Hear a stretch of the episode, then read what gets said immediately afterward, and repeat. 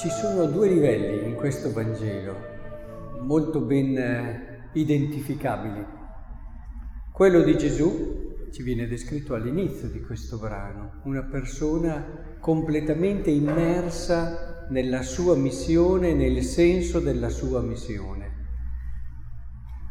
Insegnava infatti, non voleva che alcuno lo sapesse, che loro appunto attraversavano la Galilea, insegnava infatti ai suoi discepoli, diceva loro il figlio dell'uomo viene consegnato nelle mani degli uomini e lo uccideranno, ma una volta ucciso, dopo tre giorni risorgerà. Ed è bello perché si dice proprio, essi non capivano, cioè è a un altro livello Gesù. Loro invece sono lì che un po' se la dicono l'uno con l'altro su chi è il più grande. Quindi eh, si vede proprio una differenza enorme tra quello che è lo stile e il problema che per Gesù era decisivo e quello che loro stavano vivendo. Ecco, penso che davvero il modo più vero per vivere è quello che alla fine del Vangelo ci viene detto, cioè l'importanza di essere primi cercando l'ultimo posto e il servizio sincero di tutti, e l'entrare nella logica, no? Chi accoglie uno solo di questi bambini e non mi accoglie me, cioè l'umiltà, il senso, la si vive nella misura in cui si entra con profondità nella propria missione.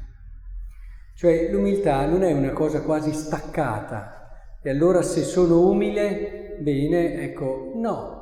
Nella misura in cui io entro nella mia missione di genitore vissuta fino in fondo, di donazione totale, di persona che vive il suo matrimonio questa, entro e riempio il mio cuore di questa missione, allora con il cuore pieno potrò anche essere umile e libero. Perché l'umiltà non ci riesci a viverla se non hai il cuore pieno.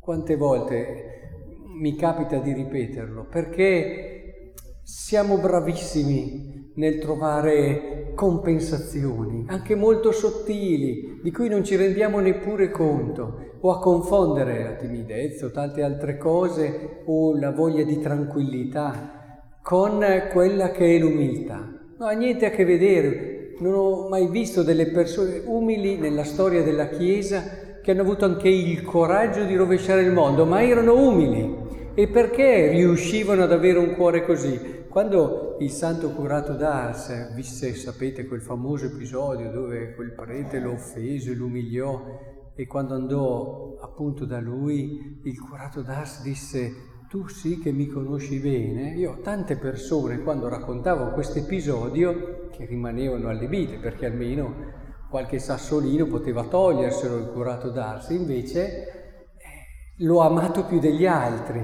ed era consapevole che quello che questo prete aveva detto era anche vero.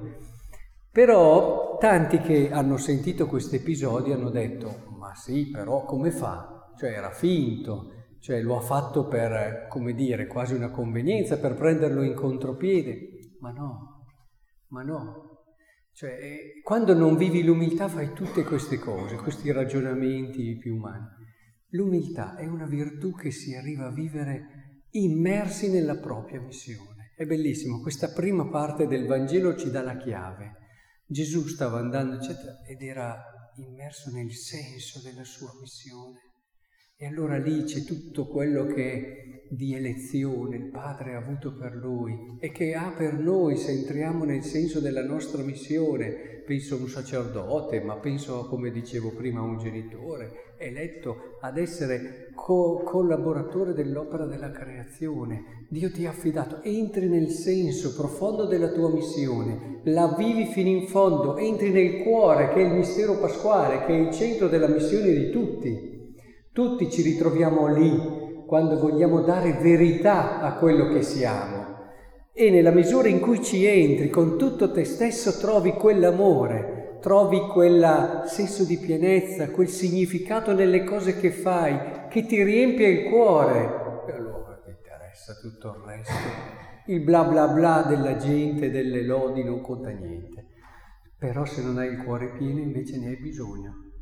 Perché è fatto così il cuore dell'uomo ci stiamo male se ci dicono delle cose non belle eh, sottilmente ci compiacciamo, se invece ci lodano e ci dicono bravo, ma perché il cuore dell'uomo è fatto così, eh, se è vuoto si deve riempire. So che non rompiamo di robacce che non serve, e riempiamolo della missione, del senso vero di quello a cui siamo chiamati. うん。